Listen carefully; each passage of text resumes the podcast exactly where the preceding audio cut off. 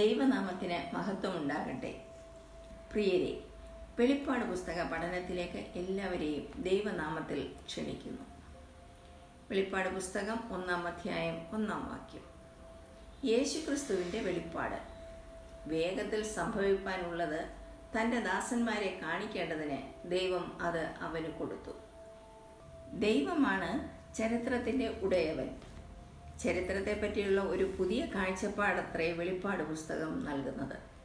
മനുഷ്യവർഗത്തിൻ്റെ ശാപം മാറ്റി വീഴ്ചയിൽ നിന്നും വീണ്ടെടുത്തെങ്കിലും ഈ പ്രപഞ്ചത്തിൽ അന്ധകാര ശക്തികൾ വ്യാപരിക്കുന്നുണ്ട്. സാത്താൻ ഈ ലോകത്തിൻ്റെ പ്രഭുവായി പ്രവർത്തിക്കുന്നു. എന്നാൽ അത് അവസാനിക്കും. ദൈവം അത് ഇല്ലാതെയാക്കും. ദൈവപുത്രനായ ക്രിസ്തു ഈ ഭൂമിയിൽ ആയിരം ആണ്ട് ഭരിക്കും.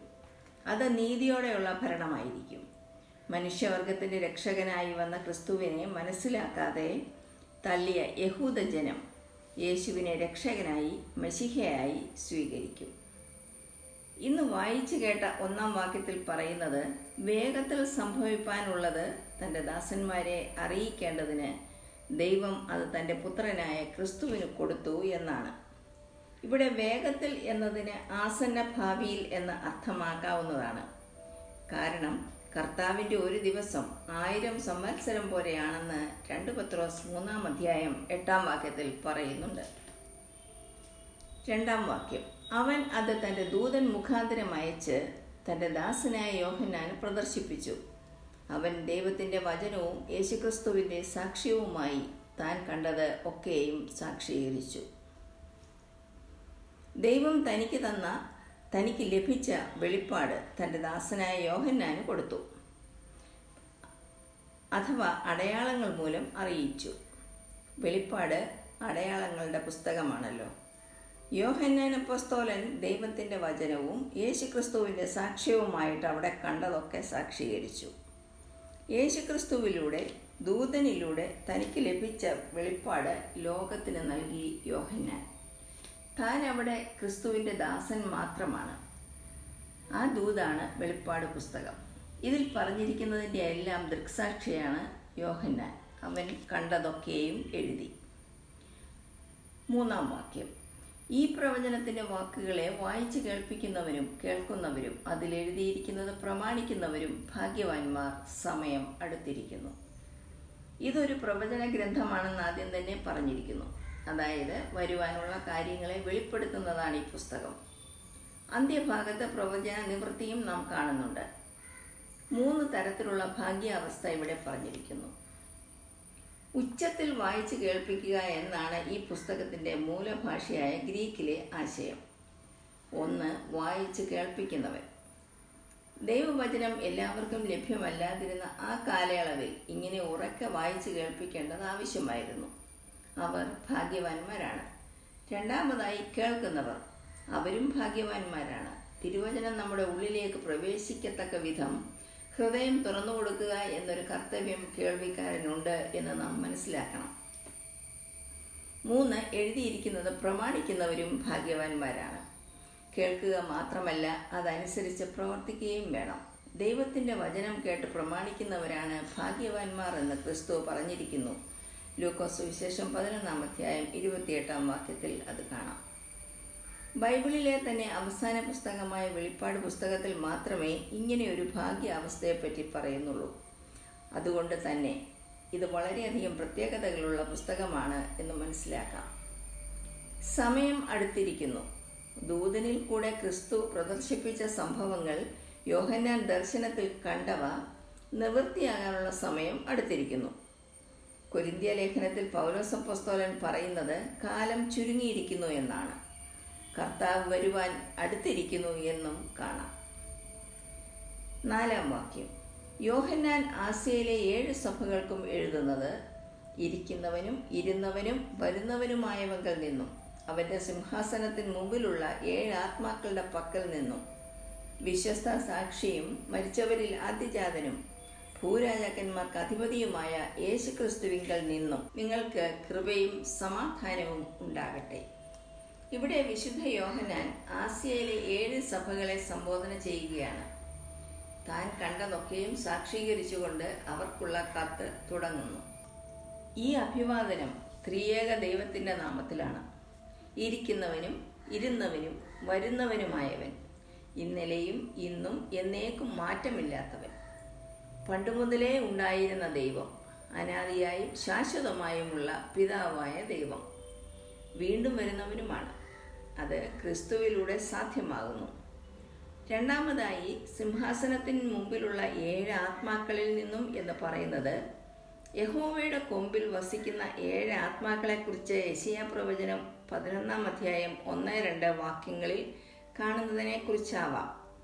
യഹോവയുടെ ആത്മാവ് ജ്ഞാനത്തിൻ്റെ ആത്മാവ്, വിവേകത്തിൻ്റെ ആത്മാവ്, ആലോചനയുടെ ആത്മാവ്, ബലത്തിൻ്റെ ആത്മാവ്, പരിജ്ഞാനത്തിൻ്റെ ആത്മാവ്, യഹോവ ഭക്തിയുടെ ആത്മാവ് എന്നിങ്ങനെ ഏഴ് ആത്മാക്കളെ അവിടെ അതിൽ കാണുന്നു.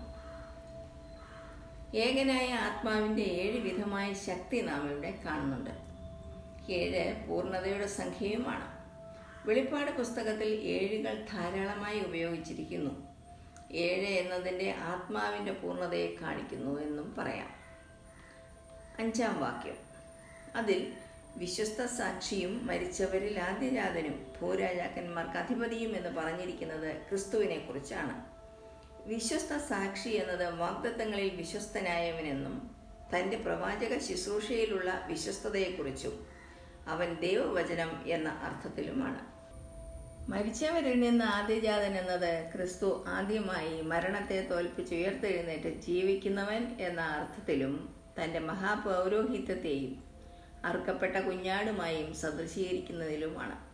ഭൂരാജാക്കന്മാർക്ക് അധിപതി എന്നത് അവൻ്റെ സർവാധിപത്യത്തെയും തൻ്റെ രാജത്വത്തെയും കാണിക്കുന്നതോടൊപ്പം അവൻ സിംഹവും ആകുന്നു എന്നതാണ്. പ്രവാചകൻ, പുരോഹിതൻ, രാജാവ് എന്നിങ്ങനെ മൂന്ന് രീതിയിൽ ഇവിടെ വിശേഷിപ്പിച്ചിരിക്കുന്നു. തൃത്വവർണ്ണന ഇവിടെ പ്രത്യേകം ശ്രദ്ധേയമാണ്. പിതാവായ ദൈവവും പുത്രനായ യേശുക്രിസ്തുവും അവൻ്റെ സിംഹാസനത്തിന് മുമ്പിലുള്ള ഏഴ് ആത്മാക്കളും പൂർണ്ണതയുള്ള ആത്മാവ്, അതാണ് തൃത്വത്തിൽ അടങ്ങിയിരിക്കുന്നത്. ഇവരിൽ നിന്നും ഇവരിൽ കൂടിയും സമാധാനം ആശംസിക്കുന്നു അപ്പോസ്തലൻ. കൃപ എന്നത് ദൈവത്തിൻ്റെ ദാനവും സമാധാനം ക്രിസ്തുവിനാൽ സ്ഥാപിക്കപ്പെട്ടതുമാകുന്നു. ആറാം വാക്യം, നമ്മെ സ്നേഹിക്കുന്നവനും നമ്മുടെ പാപം പോക്കി നമ്മെ തൻ്റെ രക്തത്താൽ വിടുവിച്ച് തൻ്റെ പിതാവായ ദൈവത്തിന് നമ്മെ രാജ്യവും പുരോഹിതന്മാരും ആക്കി തീർത്തവനുമായവനെ എന്നേക്കും മഹത്വവും ബലവും ആമേൻ. ക്രിസ്തുവിൻ്റെ വീണ്ടെടുപ്പ് വേലയെക്കുറിച്ചുള്ള മനോഹരമായ പരാമർശങ്ങൾ ഈ വാക്യത്തിൽ കാണാം. ഭൂതം, ഭാവി, വർത്തമാന കാലങ്ങളിൽ നമ്മെ സ്നേഹിക്കുന്നവനാണ് കർത്താവ്. അങ്ങനെ നമ്മെ സ്നേഹിച്ചവനും പാപത്തിൻ്റെയും ശാപത്തിൻ്റെയും അടിമത്തത്തിൽ നിന്നും തൻ്റെ രക്തത്തിൻ്റെ വിലയാൽ വീണ്ടെടുക്കുകയും ദൈവമക്കളാക്കി തീർക്കുകയും ചെയ്തിരിക്കുന്നു. മാത്രമല്ല, പുതിയ ഇസ്രായേലാകുന്ന നമ്മെ സഭയെ സാത്താൻ്റെ അടിമത്തത്തിൽ നിന്നും വിമോചിപ്പിച്ച് രാജകീയ പുരോഹിത വർഗവും വിശുദ്ധ വംശവും സ്വന്തം ജനവും ആക്കി തീർത്തു. കർത്താവിൻ്റെ രക്തത്താൽ വീണ്ടെടുക്കപ്പെടുന്ന എല്ലാവരും രാജ്യവും പുരോഹിതന്മാരുമാണ്. ഭൂമിയിൽ സഭ രാജ്യത്തെ പ്രതിനിധീകരിക്കുന്നു. യെശയ്യാ പ്രവചനം അറുപത്തിയൊന്നിൻ്റെ ആറാം വാക്യത്തിൽ പറയുന്നത് നിങ്ങളോ യഹോവയുടെ പുരോഹിതന്മാർ എന്ന് വിളിക്കപ്പെടും എന്നാണ്. എല്ലാവർക്കും ദൈവസന്നിധിയിലേക്ക് പ്രവേശനം ലഭിക്കും. സകല വിശ്വാസികളും പുരോഹിതന്മാരായിരിക്കും. ഈ പറഞ്ഞതെല്ലാം നമുക്ക് വേണ്ടി ചെയ്ത ക്രിസ്തുവിന് എന്നേക്കും മഹത്വവും ബലവും അർപ്പിക്കുന്നു. ആമേൻ. ഏഴാം വാക്യം, ഇതാ അവൻ മേഘാരൂഢനായി വരുന്നു, ഏത് കണ്ണും അവനെ കുത്തിത്തുളച്ചവരും അവനെ കാണും, ഭൂമിയിലെ ഗോത്രങ്ങളൊക്കെയും അവനെ ചൊല്ലി വിലപിക്കും, ഉവ് ആമേൻ. അവൻ വീണ്ടും വരുവാൻ പോകുന്നു. കർത്താവിൻ്റെ രണ്ടാം വരവ് സംഭവിക്കുന്നു. മേഘാരൂഢനായിട്ടാണ് അവൻ്റെ വരവ്. വെളിപ്പാട് പുസ്തകത്തിൻ്റെ പ്രമേയം ഇതാണ്. കർത്താവിൻ്റെ വരവിന് രണ്ട് ഘട്ടങ്ങളുണ്ടെന്ന് ബൈബിൾ പഠിപ്പിക്കുന്നുണ്ട്. ഇവിടെ പറയുന്നത് രണ്ടാം ഘട്ടത്തെക്കുറിച്ചാണ്. ഒന്നാം ഘട്ടത്തിൽ തൻ്റെ സഭയെ സ്വർഗത്തിലേക്ക് കൂട്ടിക്കൊണ്ടുപോകുവാൻ മധ്യാകാശത്തിൽ വരുന്നു. അതിനെ ഉത്പ്രാപണം, റാപ്ചർ ഓഫ് ദ ചർച്ച് എന്ന് പറയുന്നു. അത് ഏത് സമയത്തും സംഭവിക്കാം. കർത്താവ് മേഘങ്ങളിൽ മധ്യാകാശത്ത് പ്രത്യക്ഷപ്പെടുകയും സഭ എടുക്കപ്പെടുകയും ചെയ്യും. ഒന്ന് തെസ്സലോനിക്കർ നാലാം അധ്യായം പതിനാറ് പതിനേഴ് വാക്യങ്ങളിൽ ഇതിനെപ്പറ്റി പറഞ്ഞിരിക്കുന്നു. എന്നാൽ ഇവിടെ പറയുന്നത് രണ്ടാം ഘട്ട വരവിനെ പറ്റിയാണ്. അത് മഹത്വ പ്രത്യക്ഷതയാണ്. യൂദയുടെ ലേഖനം പതിനഞ്ചാം വാക്യത്തിൽ ഇതിനെപ്പറ്റി പറഞ്ഞിട്ടുണ്ട്. ഇവിടെ പറയുന്ന ഈ രണ്ടാമത്തെ വരവിൽ, അതായത് തൻ്റെ മഹത്വ പ്രത്യക്ഷതയിൽ, തൻ്റെ മണവാട്ടി സഭയോടുകൂടെ ഈ ഭൂമിയിലേക്ക് തിരിച്ചു വരികയും ഇവിടെ ആയിരം അടുവാഴുകയും ചെയ്യും. അതിനെക്കുറിച്ച് സഖറിയ പ്രവചനം പതിനാലിൻ്റെ നാലിൽ ഇപ്രകാരം പറഞ്ഞിരിക്കുന്നു: അന്നാളിൽ അവൻ്റെ കാൽ യെരുശലേമിനെതിരെ കിഴക്കുള്ള ഒലിവ് മലയിൽ നിൽക്കും. ഒലിവ് മല കിഴക്ക് പടിഞ്ഞാറായി നടുവേ പിളർന്നു പോകും. ഏറ്റവും വലിയൊരു താഴ്വര ഉളവായി വരും. മലയുടെ ഒരു പാതി വടക്കോട്ടും മറ്റേ പാതി തെക്കോട്ടും മാറിപ്പോകും എന്ന്. കർത്താവ് ഒലിവ് മലയിൽ നിന്നുമാണ് സ്വർഗാരോഹണം ചെയ്തത്. അവൻ പോയതുപോലെ തന്നെ മടങ്ങി വരും എന്ന് ദൂതന്മാർ അന്ന് ശിഷ്യന്മാരോട് പറഞ്ഞിരുന്നു. അതേപോലെ തന്നെ കർത്താവ് ഒലിവ് മലയിൽ തന്നെ പ്രത്യക്ഷനാകുന്ന വിവരമാണ് ഇവിടെ കാണുന്നത്. ഇത് തൻ്റെ മഹത്വ പ്രത്യക്ഷതയുമാണ്. മേഘപ്രത്യക്ഷതയുടെ സമയമാണ് റാപ്ചർ എന്ന് പറയുന്നത്. രണ്ടു വരവുകളുടെയും ഇടയ്ക്ക് സംഭവിക്കുന്ന കാര്യങ്ങളാണ് ഈ പുസ്തകത്തിൻ്റെ നാല് മുതൽ പതിനെട്ട് വരെയുള്ള അധ്യായങ്ങളിൽ പ്രതിപാദിച്ചിരിക്കുന്നത്. ഉത്പ്രാപണത്തോടെ ഭൂമിയിലെ സഭായുഗം അവസാനിക്കുന്നു. പിന്നീട് ഏഴു വർഷം ഭൂമിയിൽ പീഡനകാലമാണ്. അത് കഴിഞ്ഞ് ക്രിസ്തു സഭയോടുകൂടെ ഒലിവ് മലയിൽ കാൽ ചവിട്ടുന്നു. പ്രധാനമായും ഇസ്രായേലിനു വേണ്ടിയാണ് ക്രിസ്തു വരുന്നത്. തുടർന്ന് യോഹന്നാൻ പറയുന്നു, ഏത് കണ്ണും അവനെ കുത്തി തുളച്ചവരും അവനെ കാണും. രണ്ട് ഘട്ടങ്ങളിലായുള്ള കർത്താവിൻ്റെ വരവിൽ ആദ്യത്തേത് രഹസ്യ വരവാണ്. അത് മധ്യാകാശത്തിലാണ് സംഭവിക്കുന്നത്. രണ്ടാമത്തെ വരവ് പരസ്യമായ വരവാണ്. സൂര്യനെ വെല്ലുന്ന തേജസ്സോടെയാണ് ആ വരവ്.